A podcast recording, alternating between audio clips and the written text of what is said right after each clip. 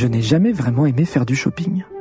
Passer 4 heures dans les boutiques, piétiner, faire la queue, avoir chaud, tout ça pour repartir avec seulement un t-shirt, ça m'épuise. Mais avec tous les achats sur Internet, c'est bien plus simple de changer de portable en un clic ou de se faire livrer une commode en 24 heures. Donc acheter neuf, c'est rapide, c'est pratique, mais je me rends bien compte que ça pollue. Selon l'ADEME, l'Agence de transition écologique, la production de vêtements est plus polluante que les vols internationaux et le trafic maritime réunis. Pourtant, plein de solutions existent pour faire autrement. Je suis Sylvain Zimmermann, journaliste RTL, et vous écoutez Tilt, un podcast de témoignages où des hommes et des femmes nous expliquent comment ils ont adopté un mode de vie plus responsable, bien meilleur pour l'environnement et plus créatif. Dans ce septième épisode, vous allez faire la connaissance de Sarah. Sarah a décidé de ne plus rien acheter de neuf quand on passe devant un magasin, se dire non, euh, regarde pas la vitrine. Euh, de toute façon, tu vas, tu vas pas pouvoir acheter euh, puisque c'est du neuf. On en revient quand même à reconsidérer ce qui est important dans la vie. Est-ce que vraiment j'ai besoin de, de, cette nouvelle écharpe alors que j'en ai 15 qui traînent dans mon placard Est-ce que vraiment j'ai besoin de ce, de ce super beau tableau ou est-ce qu'éventuellement je peux pas soit le faire moi-même ou attendre un peu? Au cours du mois d'avril 2019, euh, pendant mon stage dans un cabinet de conseil, euh, je suis allée dans, un, dans une petite collectivité qui s'interrogeait sur euh, la manière dont les gens se déplaçaient sur son territoire et comment ils se rendaient au travail. Et puis la réunion se termine. On se retrouve dans le train avec le, le, consultant et puis un, un stagiaire de la collectivité qui était en reconversion professionnelle, qui voulait monter un atelier de vélo. Et puis finalement, il dit mais toute la réunion s'est tenue sur le fait de comment se déplacer autrement, alors que la seule véritable solution qui n'ait pas d'impact sur l'environnement du tout, c'est d'arrêter de se déplacer. Puisque si on, cherche en fait des alternatives à la voiture, on passe la voiture au covoiturage. D'accord, alors on réduit le nombre de voitures, mais il reste des voitures qui sont toutes polluantes.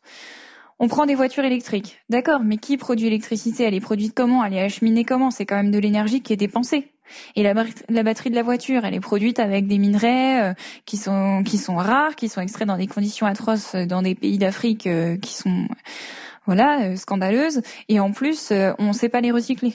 Donc, on est en train de créer un nouveau problème. Si aujourd'hui on passe d'une flotte de véhicules à moteur à une flotte de véhicules électriques, on remplace complètement un problème par un autre. Donc finalement, si on veut euh, réellement avoir un impact fort sur euh, l'environnement et réduire véritablement euh, les émissions de, de, gaz à effet de serre, parce que c'est ça le véritable problème du réchauffement climatique aujourd'hui, il faut tout simplement arrêter de polluer. Pas polluer moins, mais aussi arrêter de polluer. À chaque fois qu'on fabrique un objet, on part de ressources nouvelles quand on fabrique un meuble, euh, que ce soit même s'il est en bois ou en contreplaqué ou, ou, en plastique, évidemment, à chaque fois, on va partir de, de ressources, de matières premières qui sont qui sont neuves, qui n'ont jamais servi. Euh, donc, on va extraire euh, du bois dans les forêts, on va extraire du pétrole pour le transformer en plastique. Donc, tout ça, ça va demander énormément d'énergie, énormément de nouvelles ressources. Notre cycle de consommation aujourd'hui, il est linéaire, c'est-à-dire qu'on va prendre une ressource à un endroit, on va la transformer, on va la vendre, on va la consommer une fois qu'elle est consommée, on va l'acheter. L'idée, c'est euh, de passer à une économie qui serait plus circulaire. Ce qui est un déchet pour une personne ne l'est pas forcément pour une autre. C'est-à-dire que moi, peut-être que j'ai un voisin euh, qui a un miroir euh, qui lui plaît plus du tout et que moi, j'ai besoin d'un miroir en ce moment.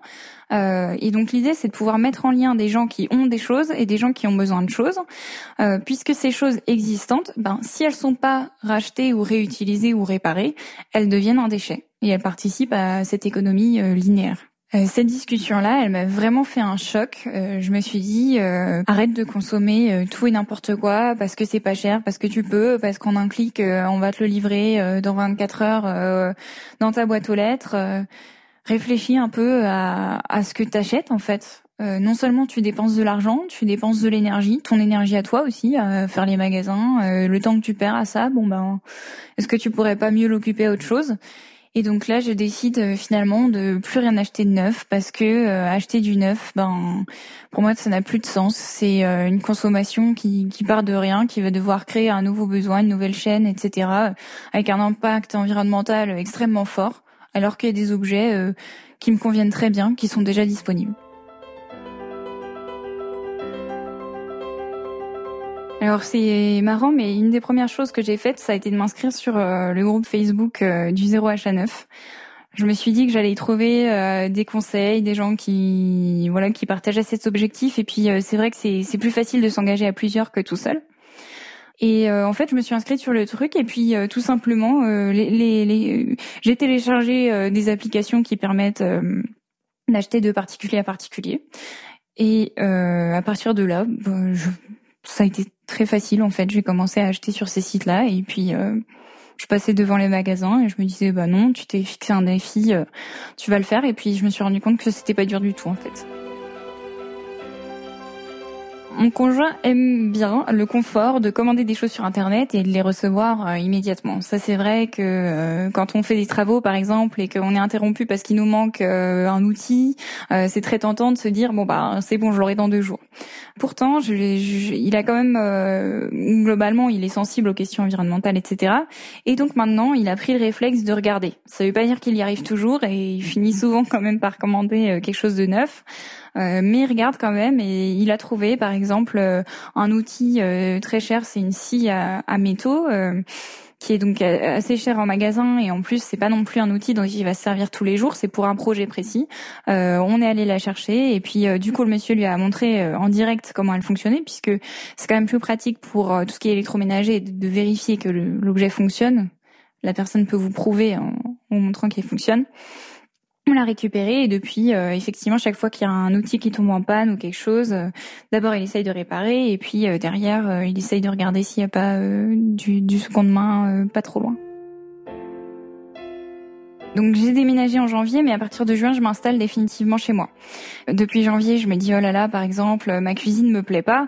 Bon là, c'est bien évident à mes yeux que je vais pas racheter une nouvelle cuisine. Euh, alors la première chose qu'on ait faite, ça a été d'enlever euh, le papier peint qui était horrible. Et ensuite, on a repeint les meubles. Donc c'était des, des, meubles en bois, en fait, tout simplement, comme il y a très souvent dans les maisons de campagne, hein, euh, des meubles en bois brut, vernis. Simplement, ça, pour nous, c'était pas à notre goût. Et puis c'était un petit peu, un petit peu vieillot, on va dire. Par contre, c'était du bois. Il y a quelque chose, quelque part, je respecte le matériau et pour moi, on peut pas jeter du bois qui est en, en parfait état, quoi. Donc pour moi, c'était euh, hors de hors de question de le jeter. Donc euh, on a simplement retroussé nos manches et puis on a peint euh, les portes. Et aujourd'hui, elle est métamorphosée, elle est gris clair, elle est moderne. On a changé aussi les poignées. Et puis voilà, c'est fait. On a une nouvelle cuisine et ça coûte beaucoup moins cher. et puis au niveau environnemental, ben on a on n'a rien demandé à personne. On a simplement fait avec ce qu'on avait sous la main. Donc on est assez content du résultat. On a un petit peu triché pour l'ameublement de la maison, euh, puisqu'on avait une maison entière à meubler. Euh, on avait des meubles qu'on avait achetés euh, il y a moins d'un an. Au moment où on a déménagé, on avait pour le coup aucun meuble, donc on a dû un peu en urgence acheter les basiques, on va dire.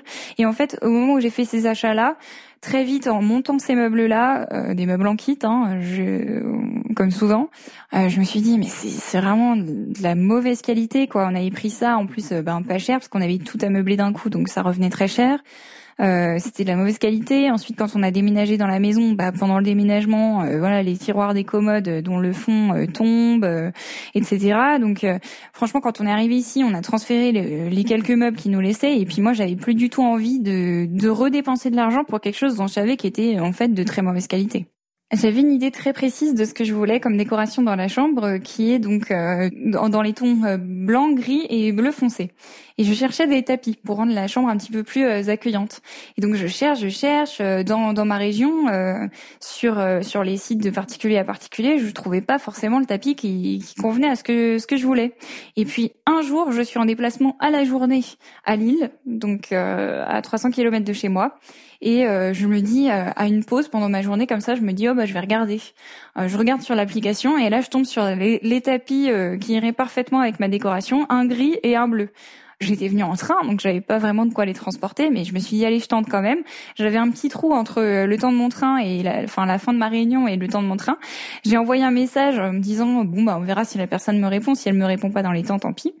Et elle m'a répondu tout de suite et je lui ai dit est-ce que je peux passer chez vous vraiment euh, entre telle heure et telle heure? J'ai pas de disponibilité. La personne était disponible, donc j'ai, je suis montée dans un bus euh, dans une ville que je connaissais pas euh, pour aller chez la personne, une petite maison ouvrière de, du Nord quoi. Elle m'a donné ses tapis puis je suis repartie. Elle me les avait mis dans des sacs poubelles. J'ai rejoint mes collègues à la gare avec mes deux tapis dans des sacs poubelles sous le bras et ça c'était un souvenir assez sympa.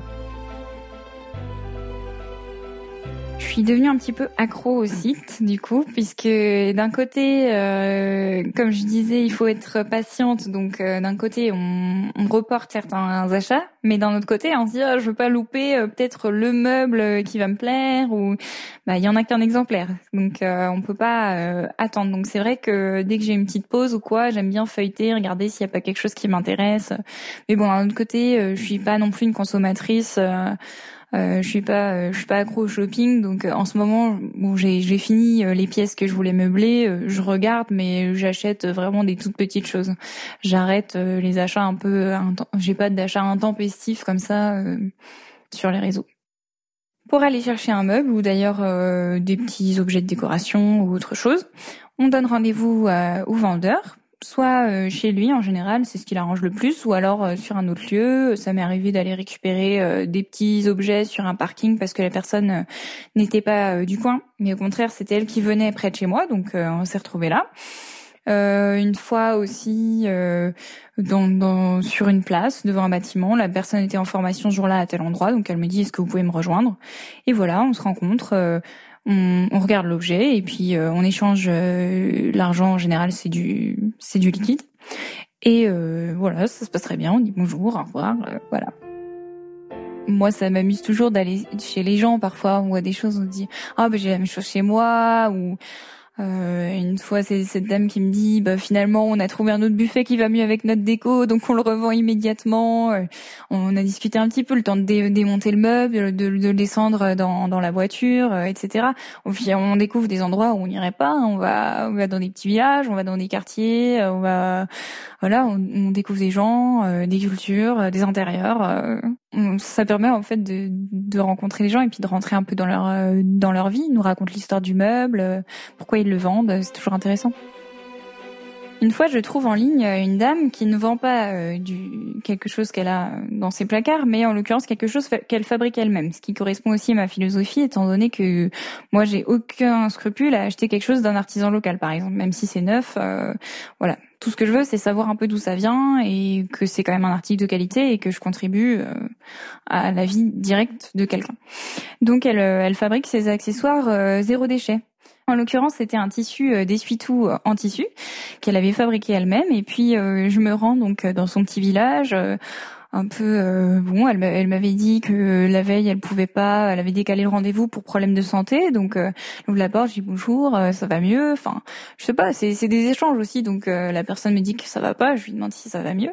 Et du coup, elle m'a proposé de de rester pour le café. Puis elle m'a raconté que elle était à l'usine du village, que du coup, elle avait récupéré à la vente de l'usine une machine à coudre en fait bah, de l'usine, donc professionnelle, et que elle avait décidé récemment à sa euh, voilà, de contribuer justement euh, à sa petite mesure euh, au, développement durable en se mettant à fabriquer des objets zéro déchet et qu'elle pensait à ses petits enfants et à l'avenir en, en faisant ça et ça m'a touchée.